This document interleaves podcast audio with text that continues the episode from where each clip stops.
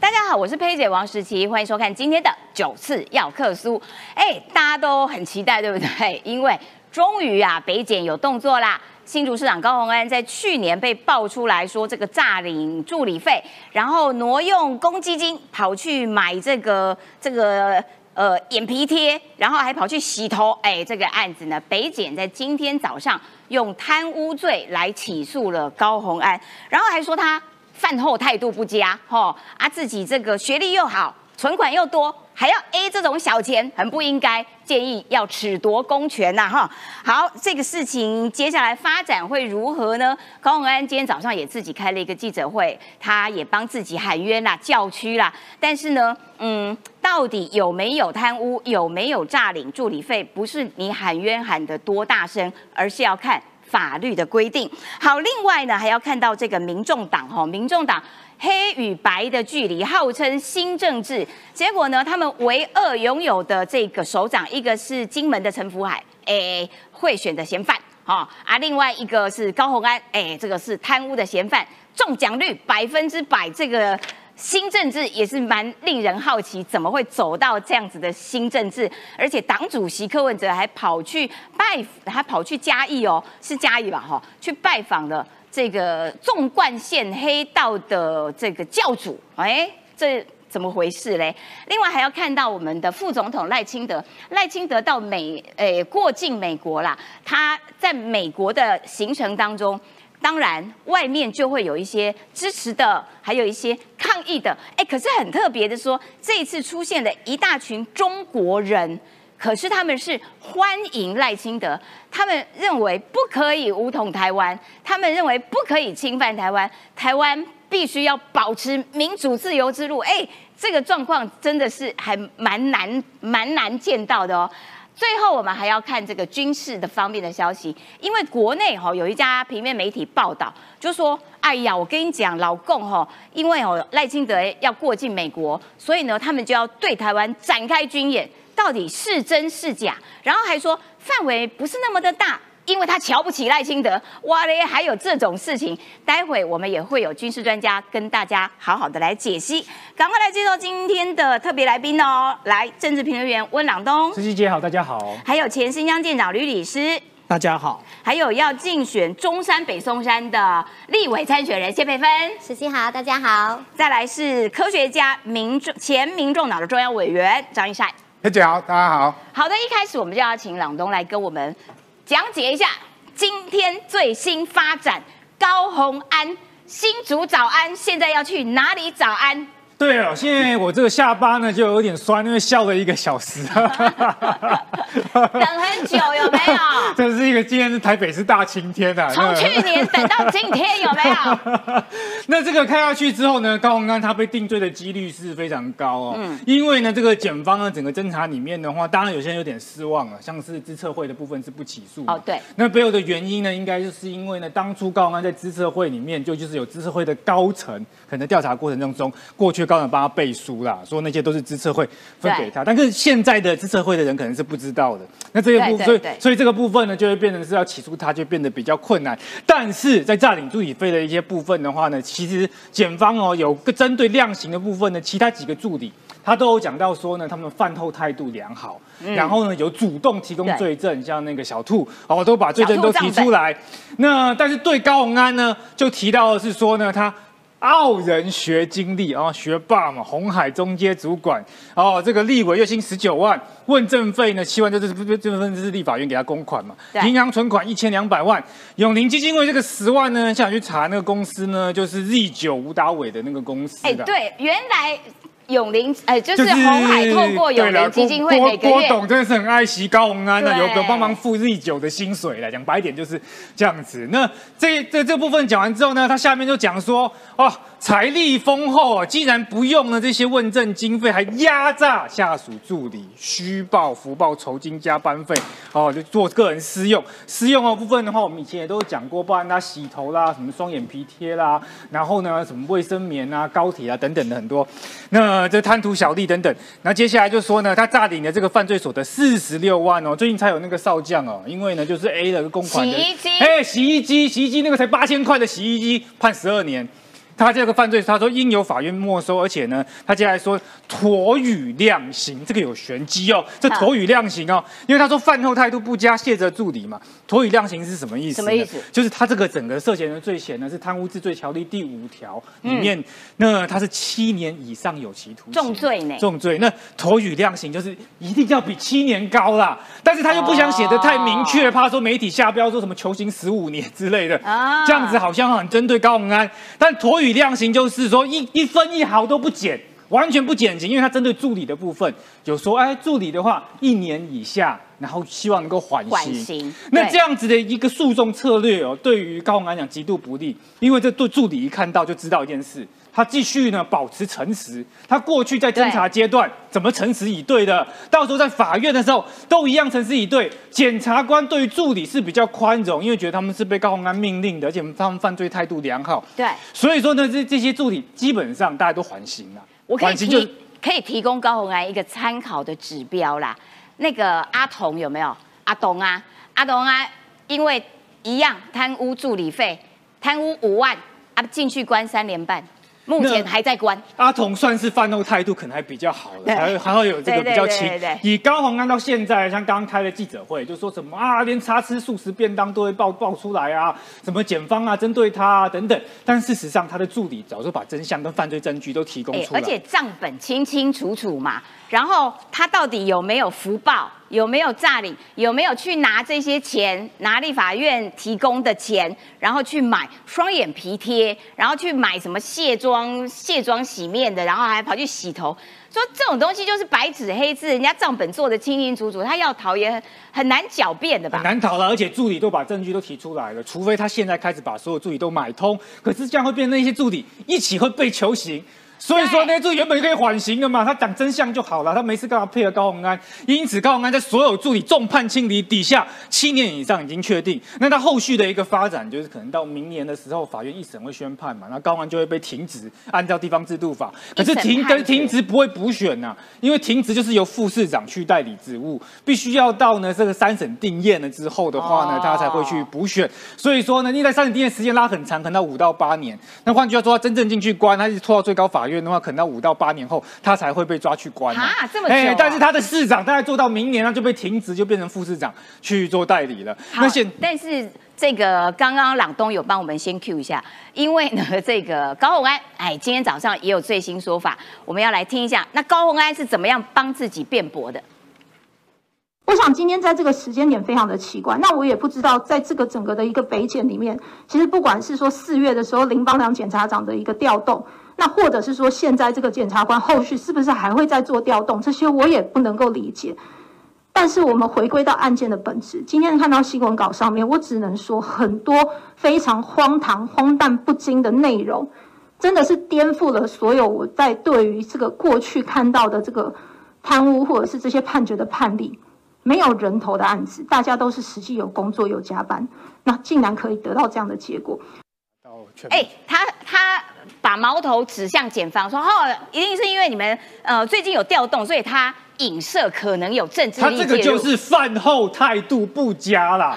对了，很明显还在狡辩嘛。如果高宏安现在就是说，因为他对规定不清楚，他现在就完全认罪，可能最后就会轻判个两三年之类的，就比较有出来。他现在这样子求刑，一定是七年以上。而且他说这个不是人头，确实啊，你也可以说不是人头，但是他就福报嘛。那你助理也有做事，也有领钱，可是他没有领到你跟国家拿的那个全额嘛，有一部分四十六万就被高安拿走了嘛。那现在。那民众党就是很期待司法还原真相，但就是挺高宏安的立场。更诡谲的是，朱立伦在这样跳出来说啊，不要针对特定人选，相信司法律一定会还给高宏安清白。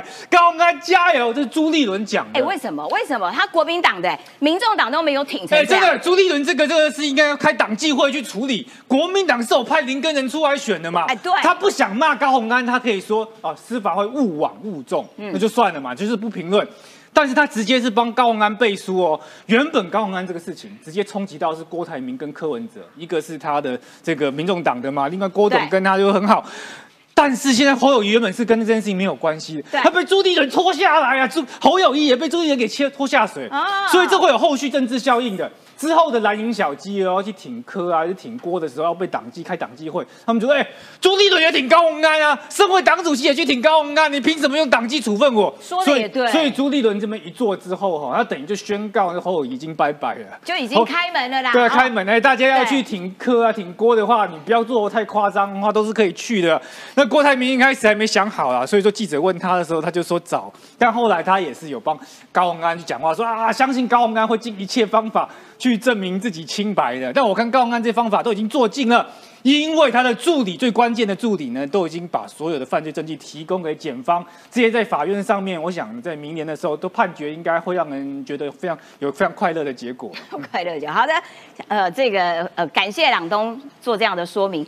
那这个检方的起诉书里面，就是说他财力丰厚，压榨助理，主任被告高，公私不分，贪图小利。我觉得这这个检察官的指出写的还蛮有意思的。我要请问一下这个易善啊，就是说你怎么样看说啊，朱立伦是怎样？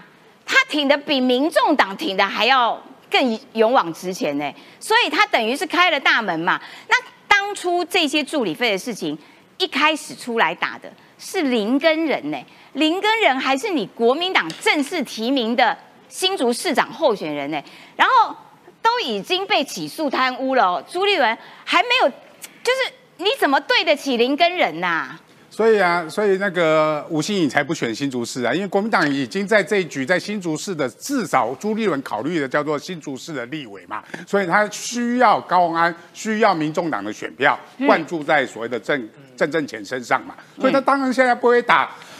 所谓的高鸿安嘛，那他让当然要帮高鸿安讲话，让高鸿安可以在这局里面，至少在今年里面可以支持国民党的立委候选人嘛。高鸿安也是不支持吴欣颖下去选啊，我都怀疑说哦高鸿安可能也不支持柯文哲可呃的妹妹哈，可这个柯柯美兰下去选。因为高鸿安之前会当选，是因为国民党的支持，而不是民众党的支持，所以朱立伦根本就是帮高鸿安讲话，目的就是要立委选区的选票，让所谓的郑正前在这一区里面可以顺利当选。这当然是朱立伦的目的嘛。你看郭台铭跟柯文哲至少不讲话嘛，柯呃郭台铭今天讲早啊早啊早啊，为什么郭台铭不敢讲话？这里就有一个很重要的猫腻啦！你看所有的助理都出事了哦，有一个助理没出事，叫做李中庭。对李中庭是最重要的白手套我觉得北检这件事情在审判的时候，有对这个案子画上红线，这个红线叫做政治红线，因为李中庭代表一个什么意义？因为他跟所谓的。啊，永林基金会领了薪水，同时也领了立法院的薪水嘛。对所以永他用立法院的薪水，但是他没有捐给所谓的公积金，没有所谓的给高鸿安花用，所以他在所谓的高鸿安的这个公积金里面，他就脱罪了。但是他把高呃所谓的永林基金会跟高永安的薪资，他拿去捐给了谁？捐给了民众党嘛，叫做民众党的立委的责任额。也就是说，这个白手套他过了一个水，把永林基金会的钱捐给了民众党。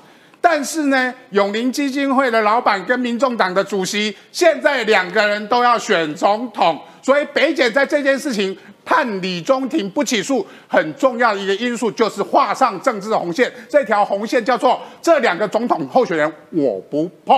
所以哈北检这件事情其实只调查了所谓的国会办公室里面公积金这个部分，对于所谓的案外案的部分，他一律不查。另外一个不查叫做吴达伟 Z 九啦，哈。对，因为永宁基金会同样也捐给了，不要说捐啦，给了利九这家公司每个月十万块这件事情，利九也是一个助理呀、那他那领薪资领的叫零呀、但是利九看起来看起来这这个起诉书利也没有利九哦，利九也是脱罪了，也没有起诉对利九这个犯行有起诉一样，因为是永宁基金会给了这个公关公司钱，这个十万块给了永宁基呃给了 Z 九的公司，所以他怕所谓的政治红线一画下去之后，所以啊。利久就没事了，因为他拿的不是国会办公室的钱，他拿的是叫做永林基金会基金会的钱这个利九我要特别讲一下，他非常厉害啊！我都觉得他一定是未来郭科侯整合的平台，为什么呢？为什么立九的老婆啊，现在在民啊新北市政府青年局做局长。立九自己本人代表民众党参选议员，他在民众党内有居位居要职，他的公司拿着是郭台铭的钱。哎，你看侯友谊、哦郭台铭来了啊，柯文哲全部在他身上，他不是整合的平台吗？所以立九。今天白蓝的整合就要靠你了，好，因为你三个人都有关系，所以请立九站出来哈。未来台湾啊蓝白之间的整合就要靠你立九吴达伟去努力的促成这三方，因为你三方都拿了钱，不是位居高职高官，就是拿了钱办事，所以立九未来可能是郭科侯之间的整合平台，我是开玩笑的啊、这也代表着说，你看郭科侯之间，其实他们下面的人马或者是选票，其实是统一在一起的，做的坏事、干坏事也是大家一起干哦。所以这件事情代表一件事情，大家要看清楚，尤其年轻人，我要特别讲年轻人。还好这次检方有对这些助理们说啊，他们饭后呃嗯饭行良好，所以有供出很多的事情，所以他们没事。哎，你的助理费，我们在前阵子讨论，你民啊民众党对于年轻人的助理费一个月不过三万五四万块税钱，然后出事情你还要扛罪责，还要起诉，还要出法院出庭，所以民众党的年轻人们，你们要觉醒，绝对不要再去做这样的政党的职工或者是工作人员了。哎，那所以高虹安现在他今天开了记者会去这边反击嘛，接下来很多人都说新竹棒球场你完蛋了，你可能又要被继续挖洞洞了。对，这个这个教授说他未来很很惨嘛，因为现在一审判决大概至少要一年的时间啊，他才能停止。他每次一出庭就要挖啊挖呀挖啊。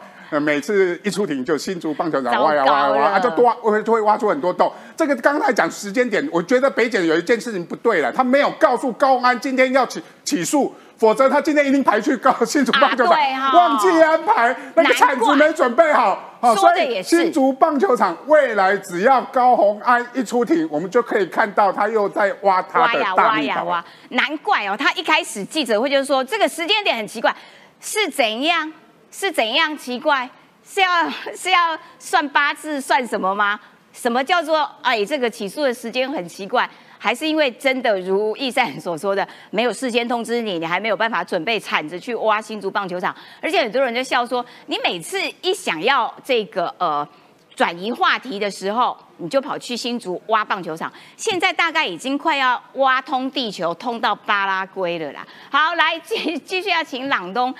那这个呃，民众党现在我我刚刚讲哦，他一个金门的陈福海他是贿选，然后呢新竹的高永安他被起诉是贪污，所以他唯二的两个县市首长中奖率百分之百，而党主席号称一个新政治，结果被逮到了，挖出来直击柯文哲神隐四天现身嘉义赴海线大咖的平安宴，他去见了谁？见了林水树。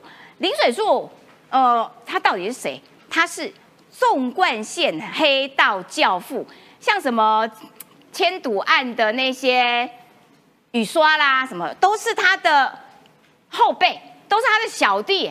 原来他辈分如此之高啊！所以民众党也是新政治走的路有一些歪哦。啊，没错，柯文哲呢去见黑道大佬这件事情呢，首先呢上个礼拜柯文哲消失四天嘛。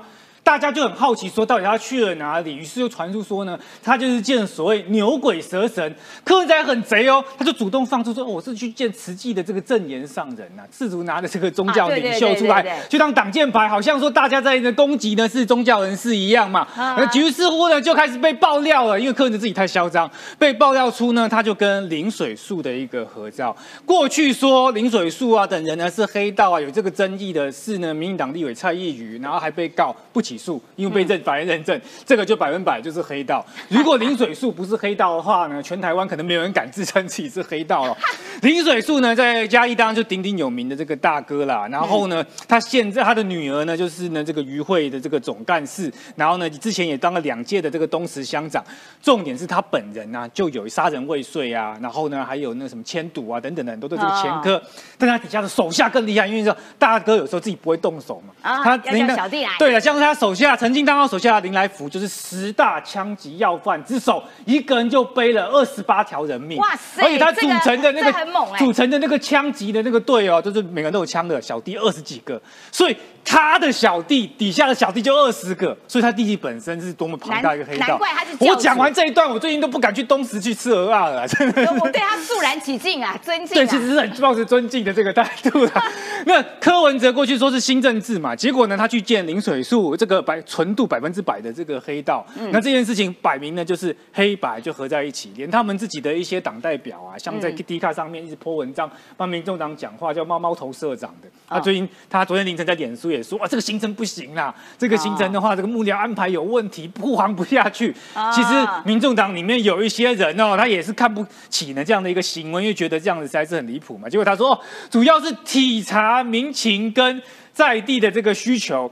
那时代力量呢，自从七一六之后的话，脑袋稍微有点比较清楚了，对对对因为发现自己快灭党了嘛，就开始恢复正常了。说啊，柯主席这样真的比较好吗？真的能够超越蓝绿吗？因为大家也都知道，说你对地方的这些黑道走那么近的时候，政大家最讨厌的黑金，很怕他就会就就去复苏嘛。那所以说呢，柯文其实就是蓝。蓝营可能会比较敢做这件事情，现在是民众党跟国民党一样哦，跟这些地方黑道都完全紧密的结合，走在一起。所以你票投给民众党，就等于投给国民党，就等于投给这些地方的这些黑道势力啊。我觉得还不止，我觉得他每次都骂蓝绿一样烂，但其实柯文哲最烂。伪君子比真小人更可恶。没错，所以投给国民党还不是等于投给柯文哲，投给国民党还比投给柯文哲更柯文哲更高尚一点民党比。较坦荡啦，至少他不会就是说什么，他没有在跟对最我最干净哦，我白色的什么样对。对他就是真小人，我告诉你，我就真小人啊！这个就是伪君子。没错啊，这魏君子还特别穿白色的这个区，但旁边就有黑黑衣人的黑衣人旁边嘛，对，画面的颜色配色也很棒。那呢，那吴子嘉董事长呢，最近呢，因为他跟柯文哲呢闹得不是很好嘛，然后呢，他也讲出了非常多的一些真相、哦。他的民调还是很有参考价值的。他说内参的这个民调里面呢，柯文哲呢这个在二十三点八，这个三咖都哦，侯友谊还是落后啦，在十九，可是他们差距已经慢慢接近，对只差四趴多对耶。可是呢，如果在四咖都情况下呢，通通应该就是包含郭台铭以来哦，对跌到二十趴以下。所以侯跟柯哦，最近因为他们这个表现真的不太像是总统的候选人，所以他们民调都有下滑的一个趋势。而且吴子嘉他还有讲到一个非常关键的这个点呢，我周末看到，他有说呢，因为他自己做的民调，去年的时候的话呢，这个讨厌民进党的人想要下架他，民进党的、哦大概五十趴出头。所以有反映在结果上面的话呢，这民进党选情是不太好。可是到了今年到现在的这个时候呢，讨厌民进党一定要下架他的剩下三成多。哦，这个会影响到所谓的什么弃保效应哦。对因为你要很讨厌民进党，你才会不管郭科侯谁民调高你就投给谁嘛。嗯可是如果你讨厌民进党的呢，只有三成。最后这个气保效应就不会完全这个发酵，然后呢就不可能会是说所有票灌到第二名，让他去超越赖清德。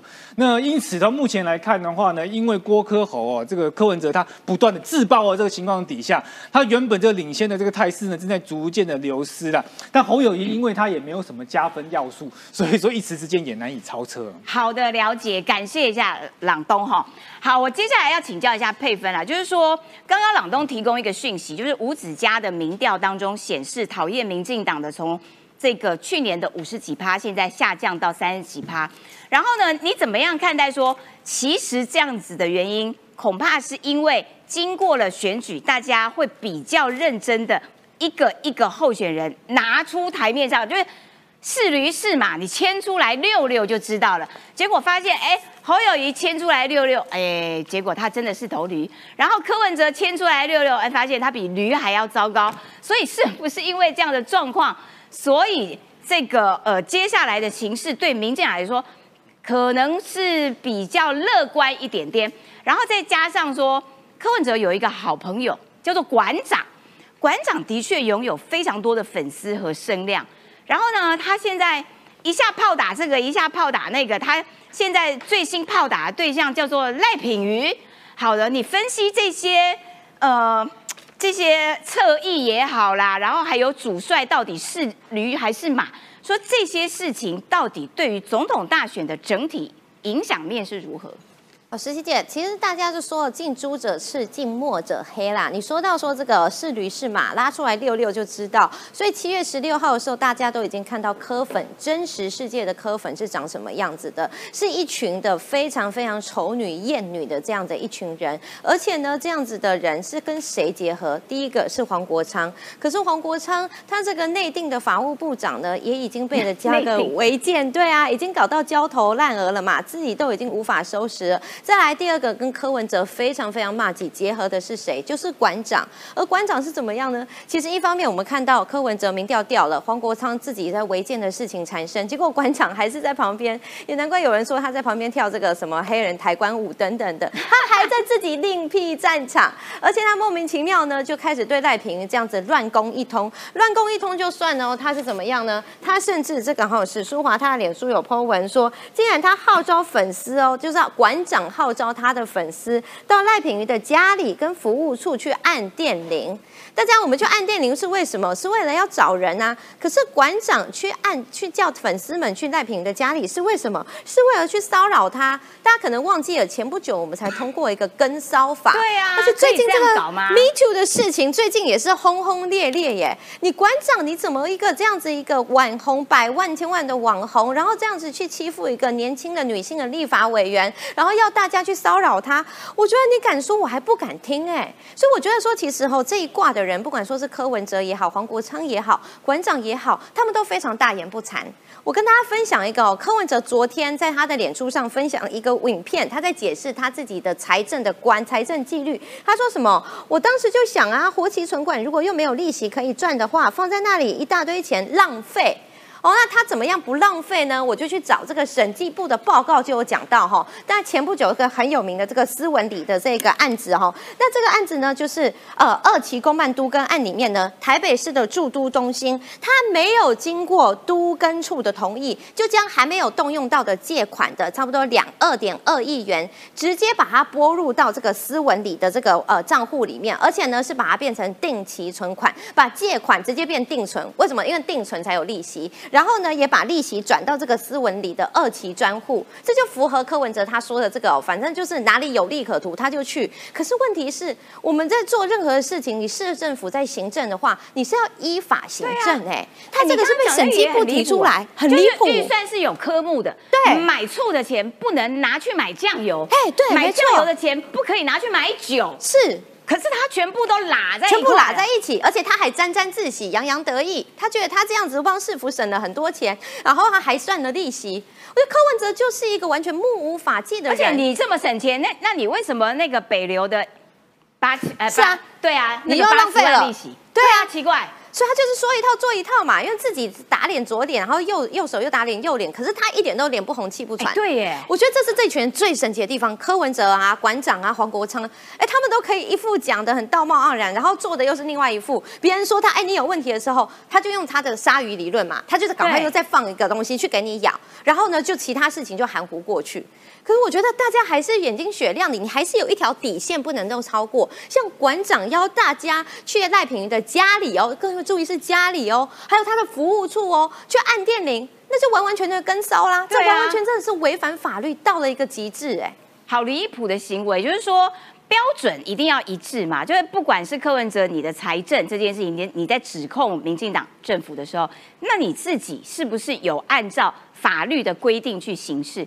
那另外就是说，你号称白色是新政治啊，蓝绿因为都垃圾啦、烂啦，我们就是要走一条干净的这个新政治，这个就要请教科学家，科学家来解释一下零水素。设平安宴啊，柯文哲喜滋滋的，赶快去跟人家吃了这个平安宴。所以，呃，在民众党里面，到底大家都很认同啊，因为柯师傅要去吃，大家也都也就支持白与黑没有距离了。呃，你你去吃就去吃，记者问你就不要把慈济正言法师拉出来做你的遮羞布嘛。那，一副好像说你去跟这些人吃，好像你你吃完之后给他蹭饭吃，吃完之后你就忘掉别人。哦，这不是跟蒋介石说的吗？那时候那个蒋介石跟所谓的所谓上海帮的老大吃饭的时候，那上海帮老大说啊，我们都是尿壶啦。啊，柯文哲心里面这些人也是尿壶啊。这些人其实我要说真的，在地方上都有一定的影响力。说真的，你选总统去拜票，我都觉得无可厚非。但是你不要记者问的时候，你把慈济上人哦丢出来说，哎，你看慈济，你你们认为慈济上人是牛鬼蛇神吗？你又侮辱了一次慈济上人。哎，正言法师的这个信徒有多少啊？你不要把他当成当遮遮羞布嘛。那你黄珊珊还出来说啊，你看我们去那边正言法师还叫我们要吃素，吃素，你当师傅是吃素的吗？你当我们柯师傅是吃素了吗？当然不是吃素了。从头从南到北，我念给大家听。台北市刚昨天那个馆长啊，黄国昌在讲所谓的八八会馆，柯文哲有没有去吃？有嘛？八八会馆你有去嘛？中东锦西瓜刀你会面了几次？每次下苗栗都去嘛？然后你办一个所谓的苗栗挺呃选择自由会，还不敢不不敢让中东锦上去演讲。那你有什么好避的？你既然邀请人家，就让人家上来演讲。人家现在也是市长啊。嗯。严清标，台中。对。张那个云林的张荣卫。嘉义的还有一个就是那个那个烤鸟，那个燃烧吧火鸟哥。什么冠军的？冠军的肖家班呐。啊，再加上水树兄啊，从南到北，包含他的特别助理是屏东的访寮乡乡长嘛。这里有安在生啊，金门的欧阳文欧阳文雄翁的老婆啊。尚文凯会遍及全台湾嘛？哇，外岛都有呢。我要讲是说，这一次国民党的地方，过去他们都是国民党的地方派系。那这些国民党的地方派系，这次为什么积极？不管是促成郭科和，为什么要他们促成郭科和？因为第一个侯友谊的民调就起不来嘛。第二个郭台铭就有资源嘛。第三个最重要一点叫做反黑金条款，不要忘记了，选罢法刚通过了反黑金条款，未来这些过去有犯行的人。都可能不能参选，对他们政治前途是有一定的影响的。但是柯文哲跟郭台铭其实都有承诺嘛。柯文哲还说这些人是更生人嘛，不要阻挡他们对于未来参选的权利嘛。所以柯文哲是不主张所谓的反黑金条款的。所以他们也期待郭柯和可以赢了之后把这个反黑金条翻盘翻掉嘛。这个是他们的目的。所以他们不断的邀约郭柯文哲也好，不断的帮郭台铭造势也好。目的就是要促成郭克和来挑战赖清德嘛，这个是地方派系他们对于自己政治前途的铺路。但是柯文哲你讲的新政治呢，其实在网络上很多的柯粉们，我我认识很多柯粉啊，这些柯粉可能从二零一四年就挺到现在也有。啊，也有的啊，然后长期是过去在成立民众党的前期，都是那个蔡壁如啊、小董啊、我啊、金牌啊这边组织的这些柯粉，其实都是一个新理念底下。柯文哲说你要弄新政治，我们要干净，我们是白色的力量，结果看起来白色更容易染黑嘛。对，结果这些人现在在网络上或者是在群组里面不断说，哎，师傅你们不要再这样子做好不好？结果都被人家封锁，都赖里面都不准发再发言了。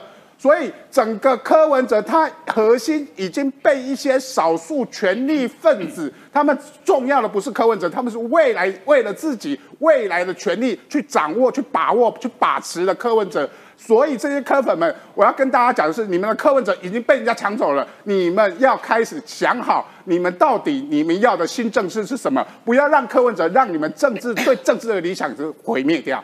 其实我觉得听完易善这样讲哦，我觉得。就是一个还蛮还蛮悲伤的故事，就是柯文哲怎么对得起这些当初一路一直到现在都还希望能够支持你干净的白色力量的这一群支持者，然后你看看你自己做的事情是不是让支持者真的非常伤心啦？其实就是一个悲伤的故事啦。好，接下来我们要来看看真正的清流来了，清德来了。啊，赖清德，赖清德他到巴哎巴拉圭去参加这个新任总统的就职，然后过境美国，然后当然过境美国这件事情大家都会啊放大眼睛在看，然后呢你就可以看到国内有一些名嘴哦，他们上了什么海峡海峡论坛的那种那种节目啊，然后开始在那边跟着中国。拼了老命在骂赖清德，哎，一直说他过境美国是踩了红线，踩了红线，踩什么红线？你知道谁画的红线？为什么有那条线？莫名其妙。然后呢，明明赖清德是中华民国的副总统，副总统出国代表的是国家，因为他是特使，那所以整体的利益就是台湾的利益呀。我就不知道这些。呃，台湾内部的这些青蓝的名嘴，你们到底是有什么问题？为什么见不得台湾好？这个部分也要请朗东上来一下。他。这个集权威胁不畏说。赖清德说，唯有国内团结才能够赢得国际的支持。然后赖清德在这个呃过境的时候，还是有一些抗议的声音，但是也有非常多力挺的声音，而且力挺他、给他加油的声音，还包括了很多的中国人。我们先来看一下这段画面。我们希望中国民主，我也我们也不希望中国武统台湾，让中让美国让那个台湾人也失去自由，也失去民主。所以说，在这一点上，台湾一定要注意，一定要坚持住。所以我们勇敢地站出来支持台湾，支持台湾民主，支持台湾民主，支持台湾民主，支持台湾民主，打倒共匪，打倒共匪，反对武统台湾，反对武统台湾。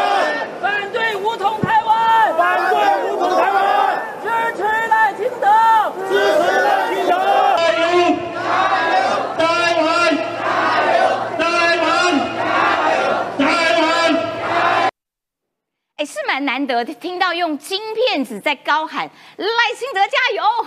哦，没错，因为很多呢已经呢取得美国籍的这个中裔美国人哦，其实分成两种，有拿钱跟没拿钱的啦。啊，没拿钱的，就是脑袋就清醒，你们知道共产党很可恶，所以说呢就会举说，哎，我是中国人，我支持赖清德。他们也知道是说呢，这个赖清德是捍卫台湾民主，他们也希望说共产党赶快下台哦，中国有一天会民主化。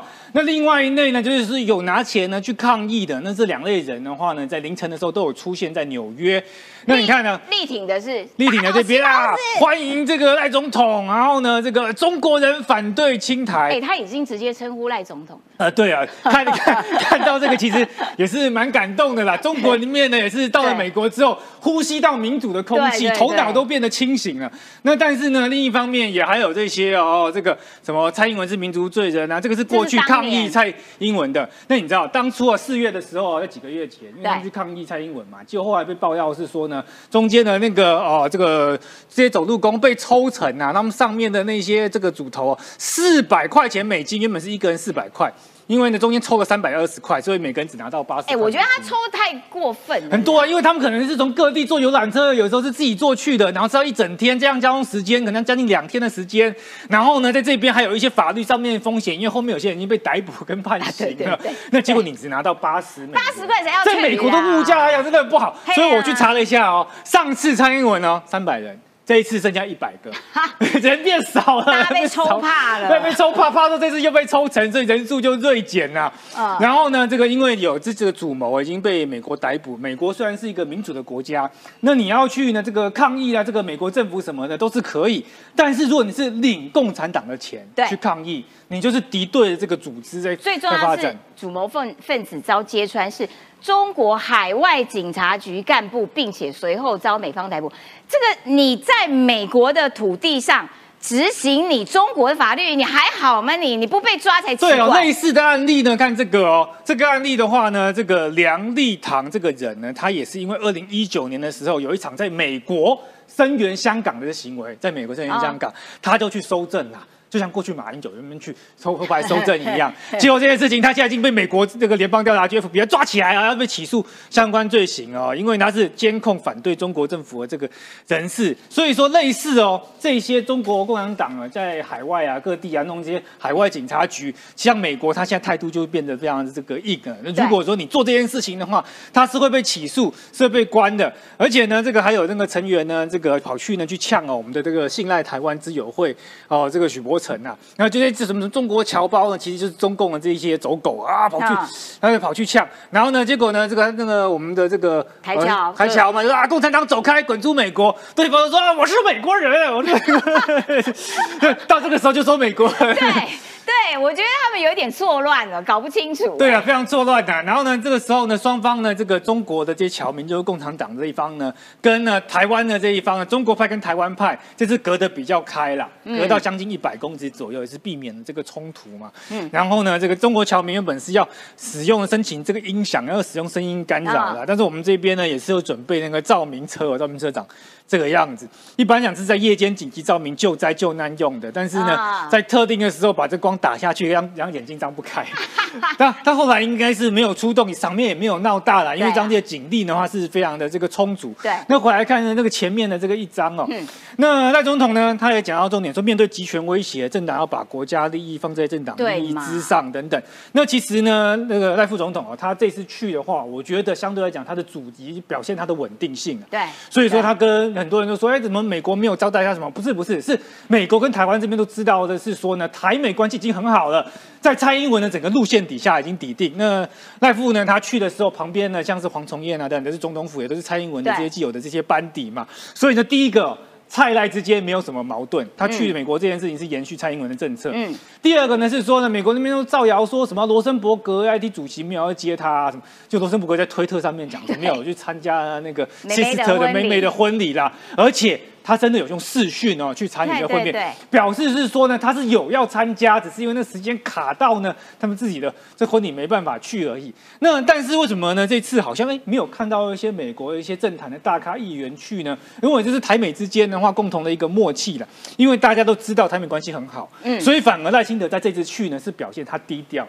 他低调反而会让大家相信说他是一个沉稳的这个领导人哦，不会说在美国他就是要出风头，一直要强调说我要见到谁，我要见到谁，他都没有。对，他这次表现的沉稳，加上蔡英文打下的台美的这个基础的话呢，将会使未来台湾在国际形势这一块上面的话继续的沉稳，那跟美国的关系还会继续的加温呢。没错，谢谢梁东宣布一下，很丢已经超过几万六千人了。哇，我们今天线上观看人数超越一万六千人，这很不错哈！大家继续加油，每天都要比今天更好，好不好？要请佩芬来，还等等一下是舰长，佩芬要短补充一下，就是赖清德这个过境美国这件事情哦，呃。就是说，这个很多人在见缝插针，说啊，这个罗森伯格都没有去呀，这个台美关系很不好啊，美国人不信赖赖清德啊，实情你了解的是如何？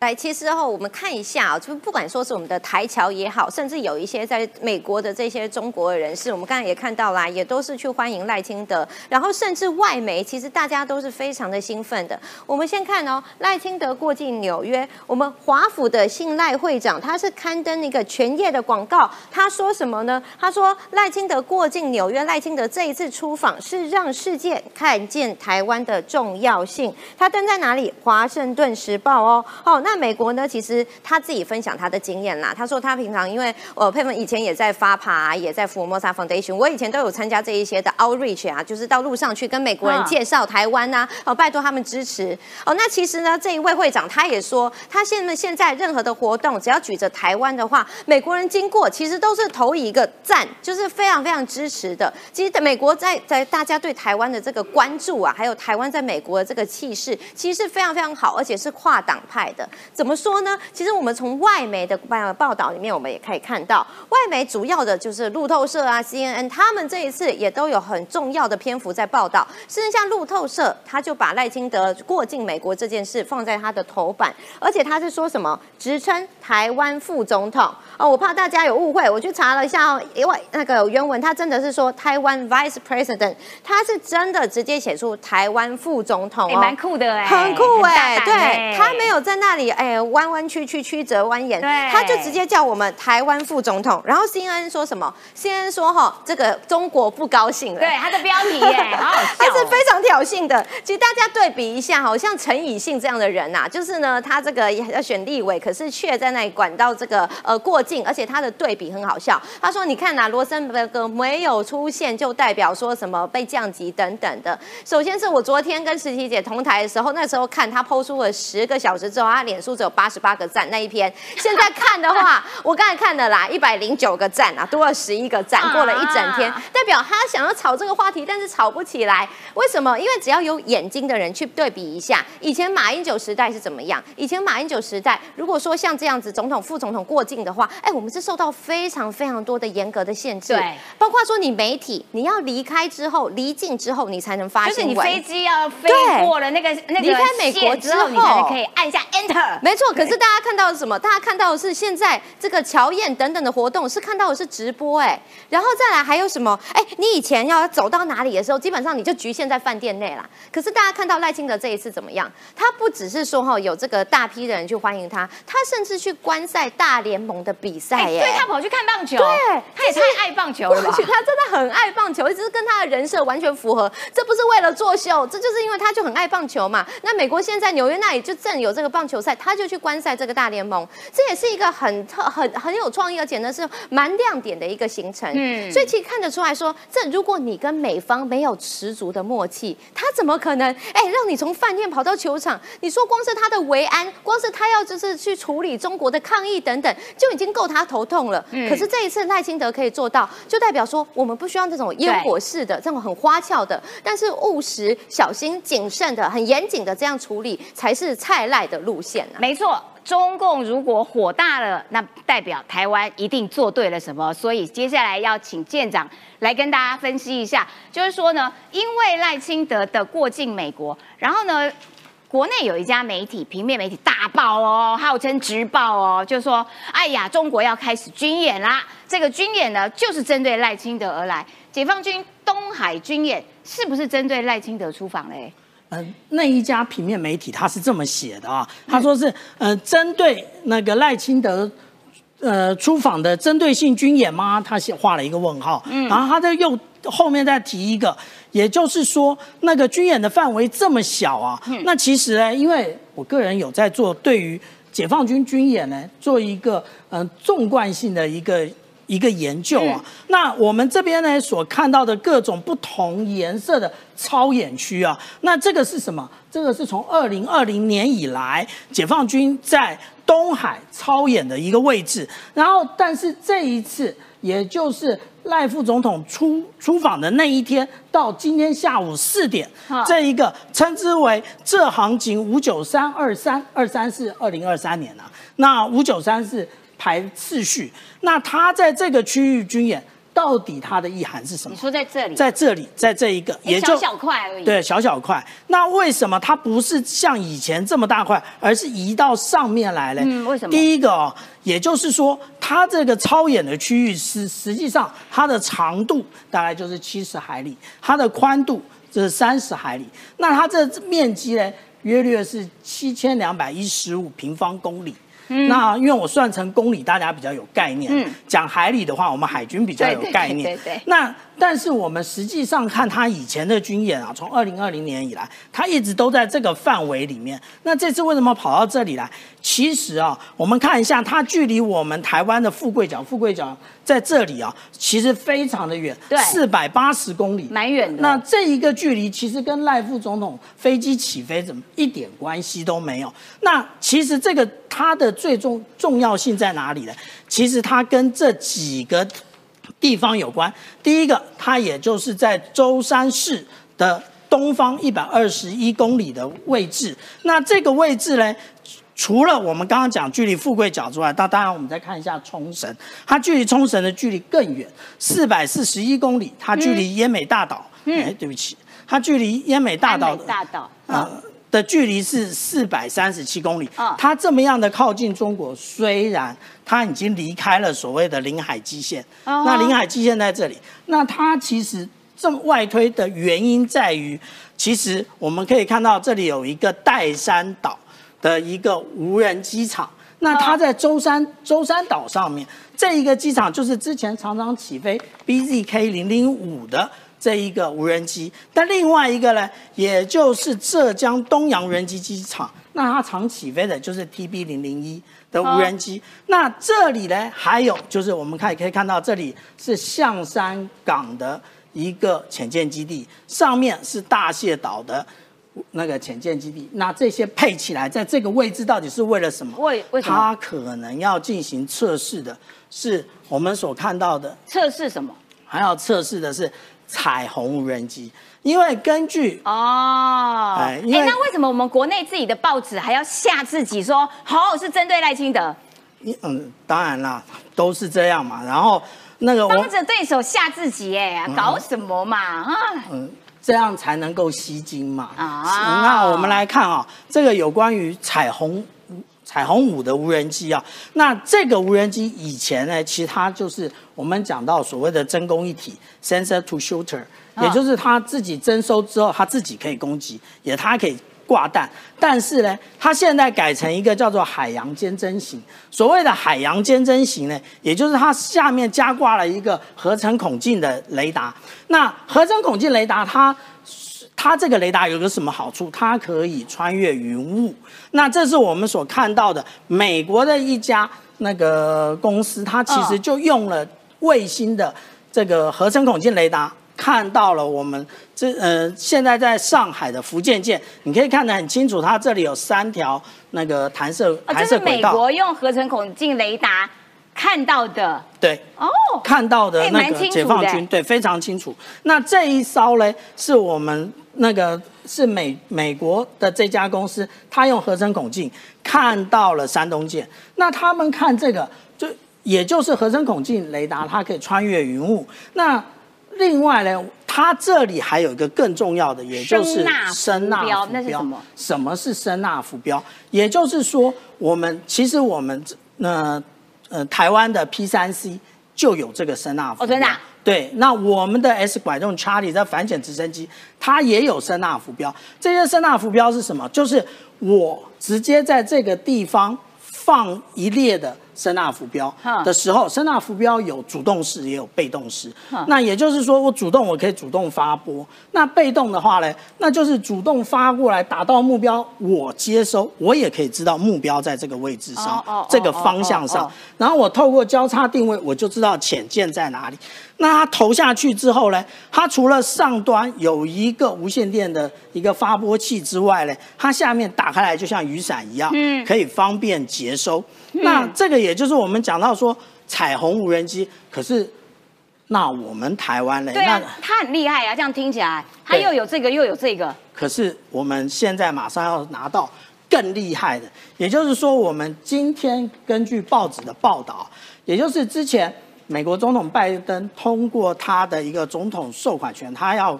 提供我们台湾三亿四千五百万的相关军售内容。那这个军售内容呢，之前一直没有明讲的，也就是他要提供个 MQ 九 A 的无人机。哎，大家心里会觉得有个疑问啊，那个 MQ 九九 A 跟我们台湾自己原来要买的 MQ 九 B 到底哪里不一样？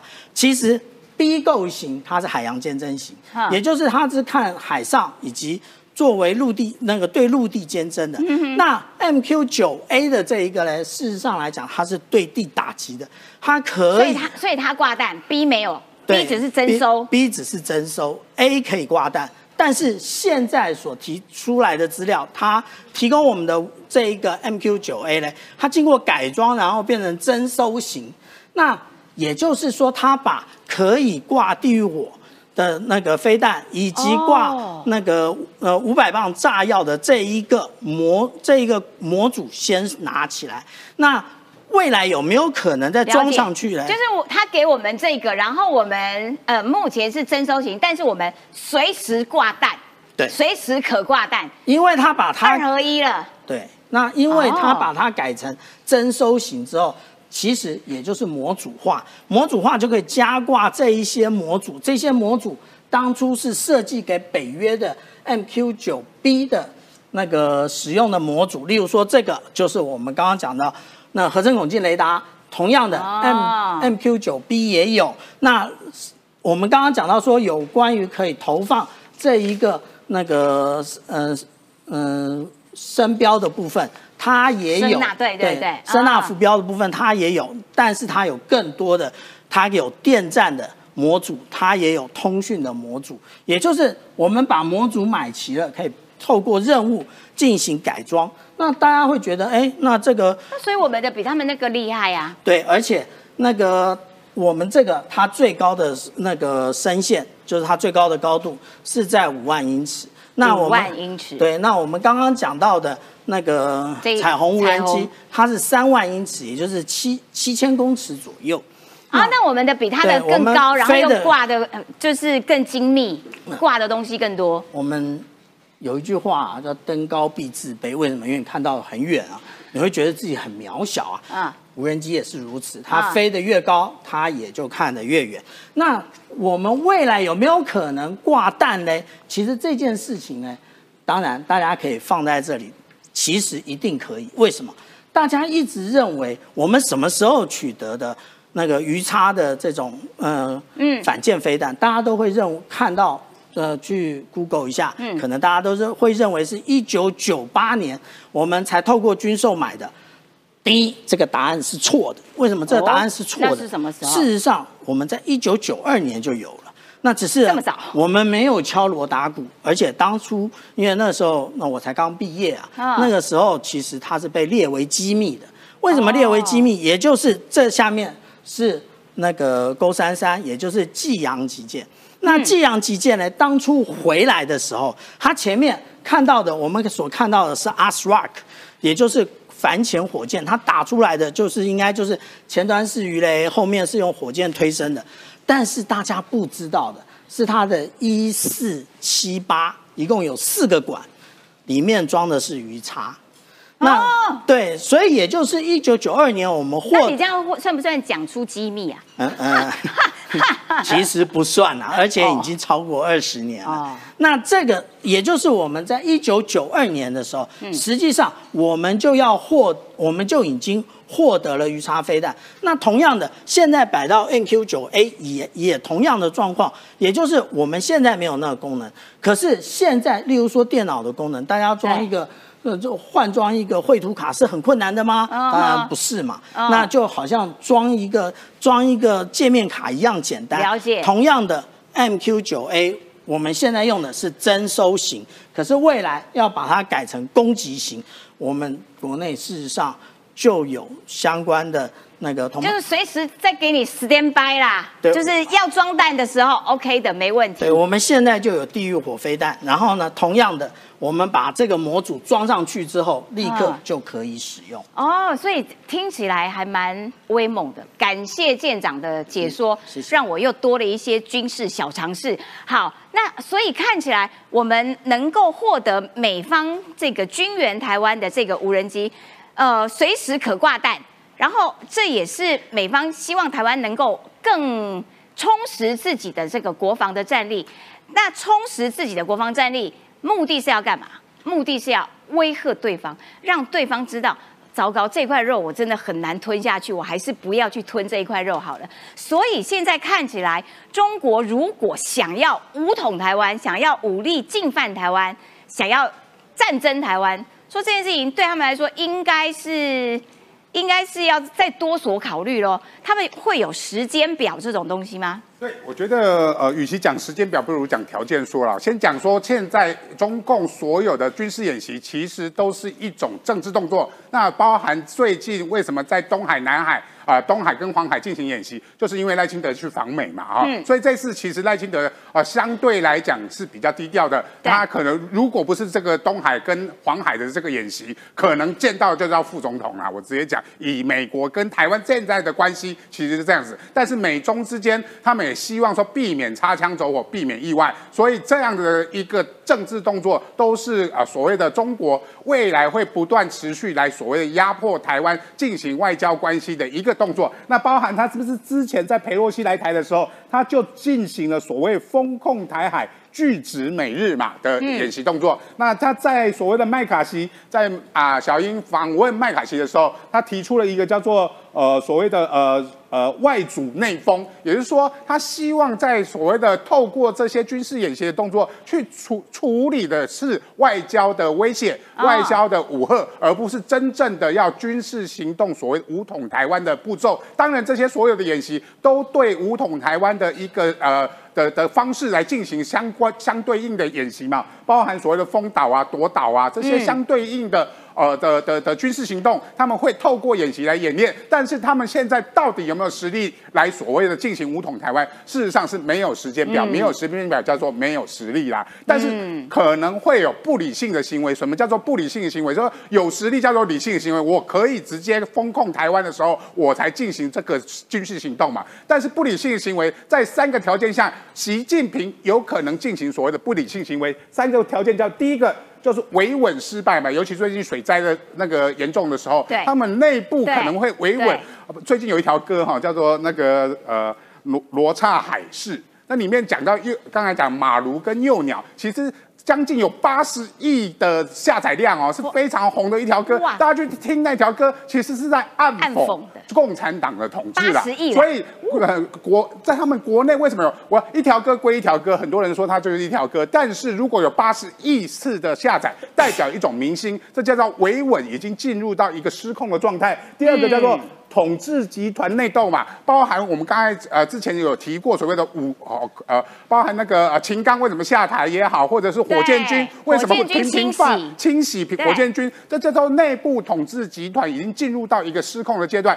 最重要一个关键叫做台湾内部不稳，所以为什么今年的总统大选对台湾那么来讲重要呢？如果台湾进入到一个我不管是呃，尤其是柯文哲。做总统我最害怕，为什么呢？因为柯文哲在国会里面就是少数党嘛，因为他是少数党，他就没有办法形成一个稳定的执政团队，没有稳定的执政团队，台湾就会陷入所谓的倒阁跟国会解散的一个恶劣的循环里面，让政治的内斗会不断的加剧的情况下，台湾就会处在一个不稳的状态。所以为什么大家我们现在会说柯文哲当选对台湾是风险最高的时候，就是因为所谓。